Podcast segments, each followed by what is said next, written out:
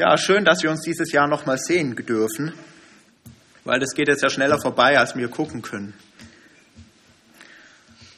Ich weiß nicht, wie, wie ihr das macht. Meine Frau hört immer ganz gerne Radio in der Früh zum Aufwachen.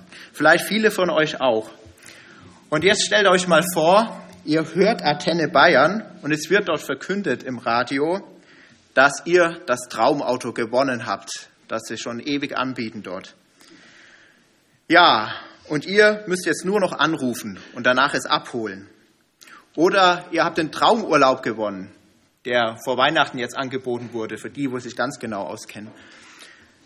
Den Traumurlaub in Italien mit der Villa und so weiter.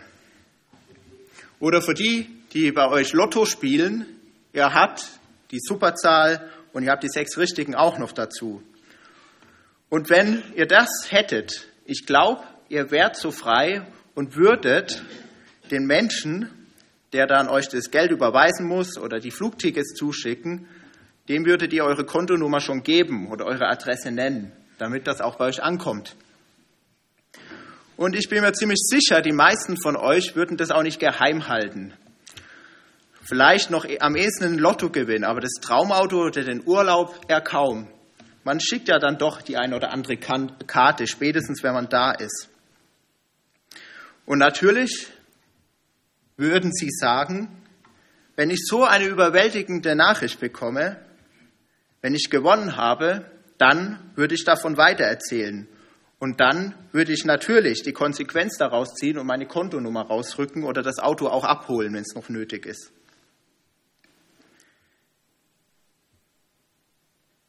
Mit der überwältigenden Nachricht von Weihnachten, die wir jetzt wieder gehört haben, machen wir das allerdings oft anders.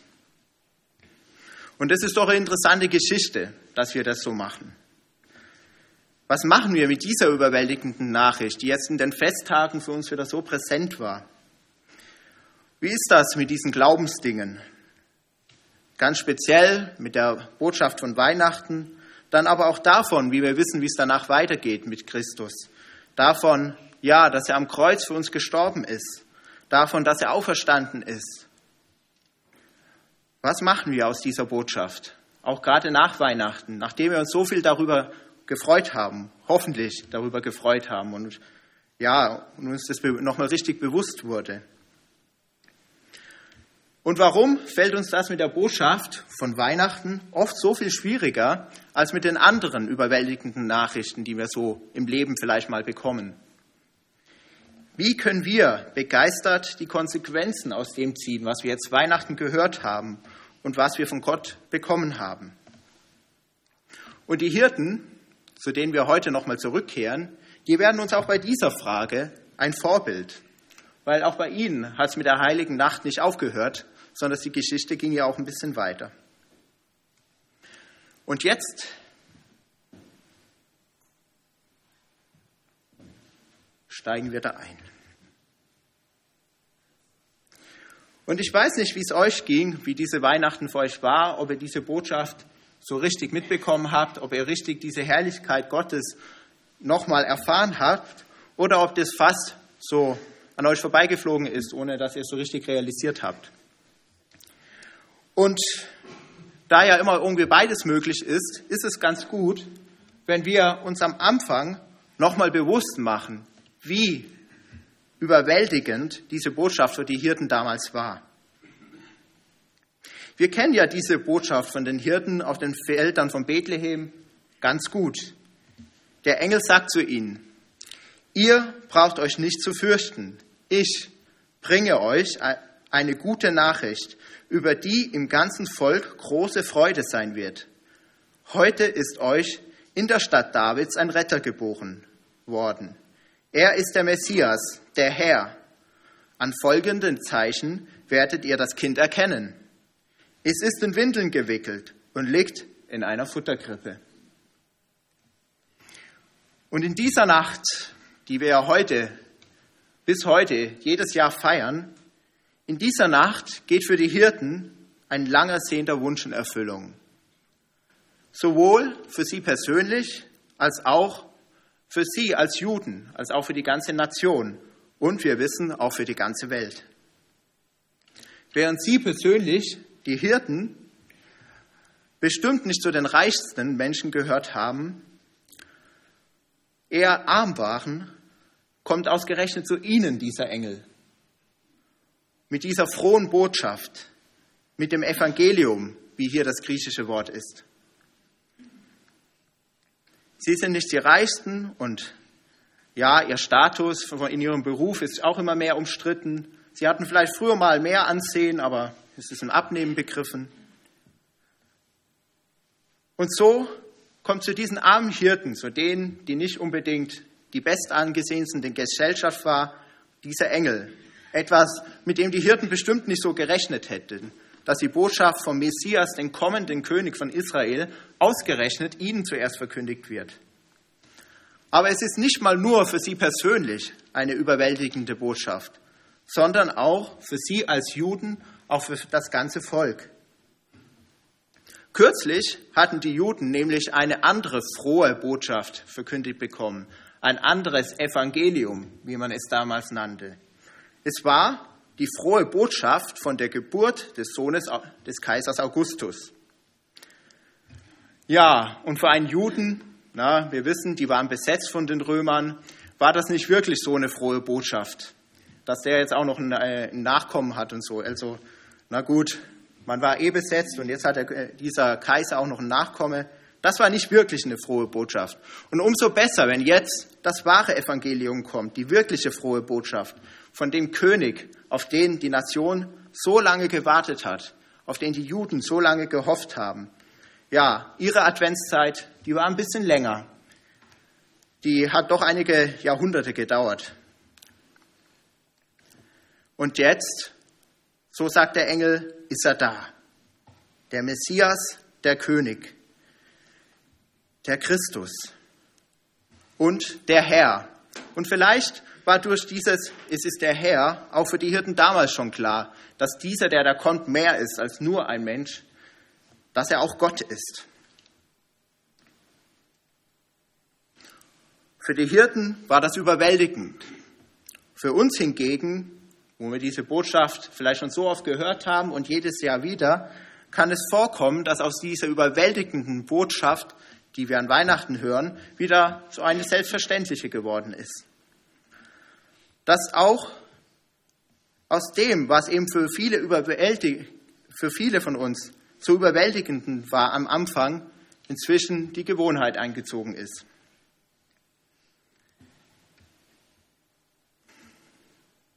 Und dabei, dabei ist die Botschaft doch überwältigend. Die Freude der Hirten, die ihr ungemein gewesen ist und wie wir auch an ihrer plötzlichen Reaktion sehen, wie sie dann losziehen und sich davon nichts mehr aufhalten lassen, die wird noch überstrahlt in diesem Bericht, den wir lesen, von den Engeln.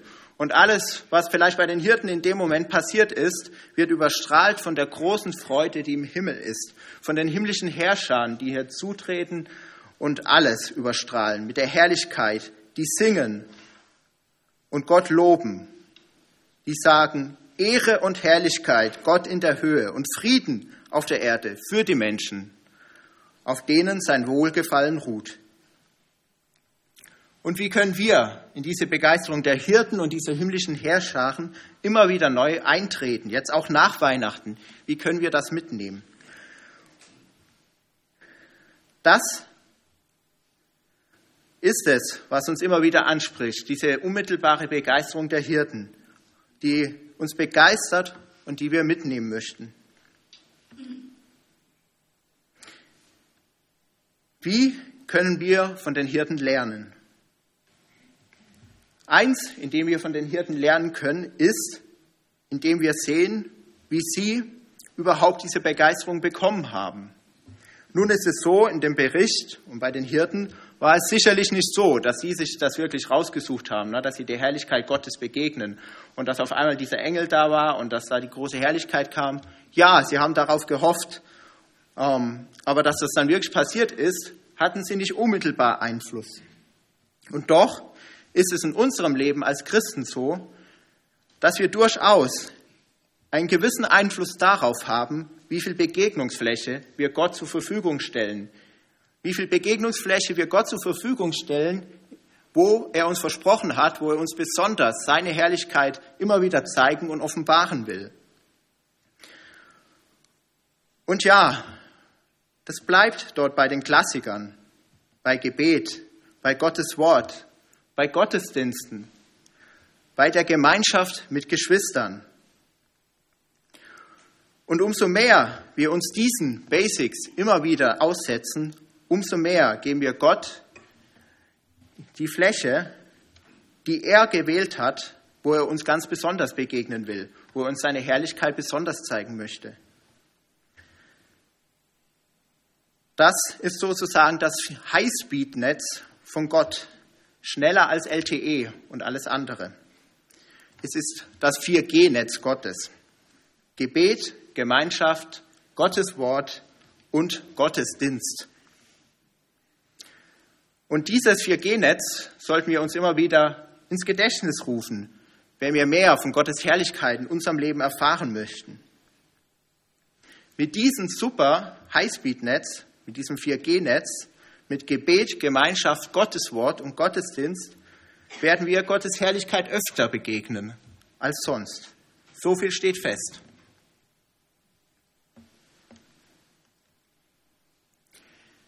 Die Hirten ziehen die Konsequenz aus der Botschaft. Das ist etwas, was auch für uns jetzt ansteht, wo die Weihnachtstage wieder rum sind. Wir sollten uns nämlich dieser Botschaft nicht nur aussetzen und uns darüber freuen und schön um den Tannenbaum sitzen und an Jesus denken und die Kerzen genießen und das gute Essen und so weiter. Alles schön. Aber wir sollten es auch den Hirten nachtun, die die Konsequenz aus der Botschaft gezogen haben so wie man eben beim Lottogewinn seine Kontonummer normalerweise schon rausrückt, weil es konsequent ist oder man das Auto auch konsequenterweise abholt bei Antenne Bayern, so sollten wir auch die Konsequenzen aus der Weihnachtsbotschaft ziehen. Die Hirten, die waren konsequent. Sie haben nicht nur geglaubt und sind dann auf dem Feld geblieben, haben sich ums Feuer versammelt und sich romantisch darüber gefreut, sondern sie sind sofort losgezogen zu den Hirten, äh, zu Jesus hin, zur Krippe hin. Und das, obwohl sie auch von der Botschaft schon völlig überzeugt waren. Wir lesen hier in dem Text nichts von Zweifel oder irgendwas, nachdem die Hirten den Engeln begegnet sind. Die waren völlig überwältigt. Die haben das geglaubt. Und trotzdem wollen sie sofort los und sind konsequent. Sie wollen dem König die Aufwartung machen. Wir lesen in dem Text, da sagten die Hirten zueinander, kommt, wir gehen nach Bethlehem. Wir wollen sehen, was dort geschah und was der Herr uns bekannt machte. Sie machten sich auf den Weg, so schnell sie konnten, und fanden Maria und Josef und bei ihnen das Kind, das in der Futterkrippe lag. Und für uns heute ist die Frage, gerade auch nach Weihnachten, ziehen wir die Konsequenz aus der Botschaft, die wir jetzt wieder so oft gehört haben, aus der überwältigenden Nachricht, die Gott uns zukommen ließ. Wenn wir solch eine Botschaft haben, wenn wir um die Rettung durch Christus wissen, wenn wir, die wir doch wissen dürfen, wo auch unsere verstorbenen Geschwister jetzt hingegangen sind, ja, dort, wo Jesus schon die Wohnungen vorbereitet hat, seit vielen Jahren für sie und ja, wo sie es im Endeffekt wohl besser haben werden als in der langen Krankheitsgeschichte, die manche von ihnen hatten. Was für eine Botschaft. Dann sollten wir doch aus dieser frohen Botschaft auch leben. Dann sollten wir doch die Konsequenz ziehen. Und man könnte unglaublich viele Konsequenzen ausziehen, äh, aufzählen, die aus dieser Botschaft herauskommen. Ein paar wenige. Die Vergebung, die durch Jesus möglich wurde am Kreuz. Die Vergebung, die uns als Menschen immer wieder die Möglichkeit gibt, gegen unsere eigenen Macken zu kämpfen, weil wir nicht aufgeben müssen wie Menschen, die keine Vergebung kennen, weil wir immer wieder neu anfangen können und wieder gegen das Gleiche ankämpfen. Wir müssen nicht äh, aufgeben und egal mit was wir zu kämpfen haben, sei es mit unserer Eifersucht, sei es mit unserem Neid oder sei es die Pornografie. Wir können immer wieder neu anfangen. Auch die Liebe, die Gott, die Jesus am Kreuz bewiesen hat, sollte uns befähigen, andere zu lieben. Und es hat auch ganz klar politische Dimensionen, diese Botschaft von Weihnachten. Als ein Aspekt, der auch aus dem Evangelium kommt. Durch das Evangelium wissen wir, wir, die wir Fremde waren, können jetzt durch Jesu kommen auch zum Volk Gottes gehören. Wir, die wir Fremde waren, dürfen jetzt zu Gottes Volk gehören, zu seiner Nation. Und was sagt uns das über unseren Umgang als Deutsche mit den Asylanten, die hier nach Deutschland fliehen, die oft große Geschichten haben? Und ja, also spätestens, wenn man so jemand dann persönlich mal begegnet ist, vielleicht sogar noch ein Glaubensbruder von uns und was die erlebt haben in, in Nigeria und so weiter. Ähm, ja, wie diese Odyssee nach Deutschland dann durch drei Länder geführt hat. Ähm, also spätestens dann sollte man aufhören und ähm, sich gegen diese Leute aufzulehnen, wenn es wirkliche Flüchtlinge sind. Und gerade das Evangelium sagt uns das auch. Wir waren alle Fremde und haben nicht zu Gottes Volk gehört. Nun, wir sollten die Konsequenzen ziehen aus der Botschaft von Weihnachten. Es wäre dumm, wenn man eben sein Auto bei Antenne Bayern nicht abholt oder seinen Lottogewinn nicht. Und es wäre blöd, ja, es wäre wirklich blöd, nicht die Konsequenzen aus der herrlichsten Botschaft zu ziehen. Die Hirten haben zu sich gesagt, ich bin doch nicht blöd, ein Königskind. Und ja, jedes Mal, wenn ihr an Weihnachten wieder Mediamarktwerbung seht, dann sagt ihr doch, ich bin doch nicht blöd, ein Königskind. Und die Hirten haben sich das gesagt, ich gehe dahin. Was wollen wir? Was wollen wir? Wollen wir auch die Konsequenzen ziehen?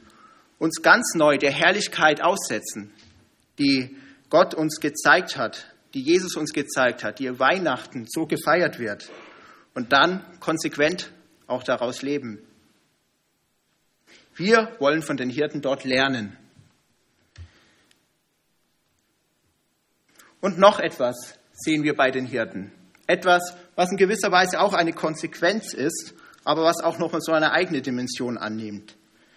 Die Hirten erzählen überall davon weiter. Wir sehen das in der Geschichte, dass die Hirten nicht dabei stehen bleiben, eben nur sich zu freuen am Feuer, dass der Retter jetzt da ist. Wir sehen, dass sie konsequent sind und losziehen und auch dem König die Aufwartung machen. Und danach sehen wir, dass sie auch davon weitererzählen, was sie erlebt haben. Wir lesen im Vers 17 und 18. Nachdem sie es gesehen hatten, erzählten sie überall, was ihnen über dieses Kind gesagt worden war. Und alle, mit denen die Hirten sprachen, wunderten sich über das, was ihnen da berichtet wurde.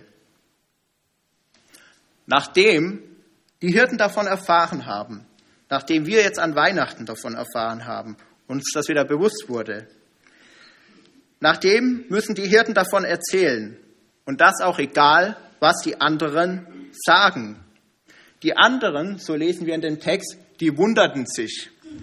Und es ist ganz gut, im Griechischen wie im Deutschen, bleibt dieses Wundern erstmal offen, was das jetzt genau meint.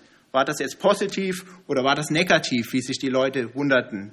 Wunderten sie sich wirklich über das Wunder, das Gott tat, oder wunderten sie sich über die Hirten, die so komische Geschichten erzählten, die sie irgendwie jetzt seltsam fanden?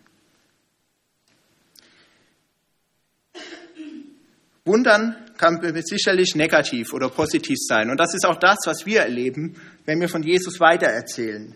Aber die Hirten lassen sich davon nicht abschrecken, egal ob sie die Leute jetzt für verrückt hielten oder ja, ob sie wirklich in den Lobpreis von ihnen mit einstimmten, sie haben davon weitererzählt. Sie mussten das Erlebte in die Welt hinaustragen. Und das wäre doch ein super Vorsatz für das Jahr 2015, das jetzt bald anfängt.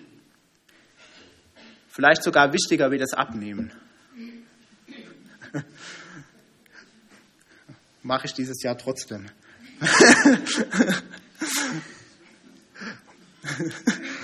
okay, nächstes Jahr. Also, und wisst ihr, als ich damals meine Verlobung gefeiert habt, da musste ich ja auch davon weitererzählen. Und so ist es eben auch mit der Botschaft. Und wenn wir das Verhalten der Hirten sehen, fällt uns das auf. Und es, uns fällt auch auf, wie seltsam zurückhaltend wir oft sind in unserem eigenen Leben, weil wir eben oft das Wundern der Menschen wichtiger nehmen als die Wunder Gottes, weil wir Angst haben von den anderen. Aber Leute, umso mehr wir diese Herrlichkeit begriffen haben und jetzt vielleicht an Weihnachten wieder so richtig stark, ja, dafür gibt es keinen Grund. Die Botschaft muss in die Welt hinaus. Das ist das größte Geschenk, das wir überhaupt geben können. Größer als alles andere, was du vielleicht an Weihnachten irgendjemand unter den Baum gelegt hast oder so. Die Hirten erzählen davon, von dem, was sie gehört haben. Wie sie das taten, ist uns jetzt im Detail nicht überliefert. Der Bericht ist ja dann doch recht kurz. Aber es wird klar, sie taten das in ihrem ganz normalen Alltag. Sie wurden jetzt nicht gleich berufen, Missionare zu sein und äh, nach Griechenland zu gehen oder irgend sowas. Auch wenn das vorkommt und wenn das wichtig ist, dass Gott das tut und wenn jeder von uns darauf hören sollte, was er mit ihm vorhat. Aber sie sind erstmal ganz klar berufen, wie jeder andere von uns, in seinem Alltag, in seinem Beruf, in seiner Familie, die frohe Botschaft zu bezeugen. Wir lesen das in Vers 20. Die Hirten kehrten zu ihren Herden zurück, zu ihrer Arbeit. Sie rühmten und priesen Gott für alles, was sie gehört und dann genauso gesehen hatten. Und oft ist ja so eine Lieblingsausrede, die wir so haben, ja, wir haben ja gar nicht so die Gelegenheit dazu, von Gott was weiter zu erzählen. Und außerdem bin ich ja kein Missionar. Lieber unterstütze ich nur mit meinem Geld ein paar andere im Ausland und ich selber habe da nicht so, ja, bin da nicht so gefordert. Bei den Hirten sehen wir, sie können gar nicht mehr anders, als in ihrer Verwandtschaft und auf ihrer Arbeit von Gottes Größe zu berichten und von dem, was sie erlebt haben. Und ich denke, dass es auch für uns heute im Alltag jede Menge Gelegenheiten gibt, wo wir von Gott weitererzählen können. Gerade jetzt auch nach Weihnachten und wenn wir vielleicht Weihnachten auch zu Hause waren, wenn wir jetzt an Silvester wohin fahren und dort feiern, es wird doch ziemlich sicher das Gespräch irgendwie nochmal auf die Weihnachtstage kommen und, die Frage sein, ja, was, was habt ihr da gemacht? Na, wie hat das Essen geschmeckt und so weiter? Und was für eine Einladung, eigentlich über das Wesentliche von Weihnachten zu sprechen und, und, und über das größte Geschenk, das man bekommen hat. Es ist eigentlich wirklich eine Steilvorlage, die wir haben. Oder auch, wenn nach den Ferien und wenn viele von euch jetzt ein paar Tage frei haben, der Beruf wieder anfängt. Man wird ja doch wieder über die Festtage noch mal kurz sprechen. Was für eine Einladung. Die Hirten, so sehen wir, wenn wir zusammenfassen, haben eine überwältigende Nachricht bekommen. Sie sind begeistert und sie erzählen davon weiter. Und ich weiß nicht, wie es im Einzelnen jetzt für euch war, die Weihnachtstage, und wie es mit euch im Einzelnen jetzt geht mit der Botschaft. Seid, seid ihr so, dass die Botschaft an euch vorbeigeflogen ist dieses Jahr wieder, dass sie euch irgendwie gerade fremd ist? Oder seid ihr gerade völlig gefüllt und begeistert? Im ersten Fall setzt euch der Herrlichkeit Gottes aus. Im zweiten Fall auch. Und dann, wenn ihr begeistert seid oder dann begeistert sein wird, was ebenfalls passieren wird, dann lasst uns konsequent sein und davon weitererzählen. Wir sollten uns von dieser Begeisterung der Hirten anstecken lassen und die jetzt mitnehmen ins neue Jahr und das zu unserem Vorsatz machen ist ihm gleich zu tun. Ich bete zum Abschluss. Vater, herrlicher Gott, wir danken dir für diese unglaubliche Botschaft, die wir an Weihnachten jetzt wieder feiern durften, dass du Mensch geworden bist. Und wir danken dir, dass wir wissen dürfen, wie es danach weitergegangen ist. Wir danken dir für deinen Tod, für deine Auferstehung und dass du eines Tages wiederkommen wirst. Und ich bitte dich, dass du, wenn wir Gebet, Gemeinschaft und alles, was du uns versprochen hast, uns zu begegnen, dass wenn wir das wirklich nutzen, dass du uns deine Herrlichkeit zeigst und dass wir dann konsequent aus deiner Botschaft leben und davon weitererzählen. Amen.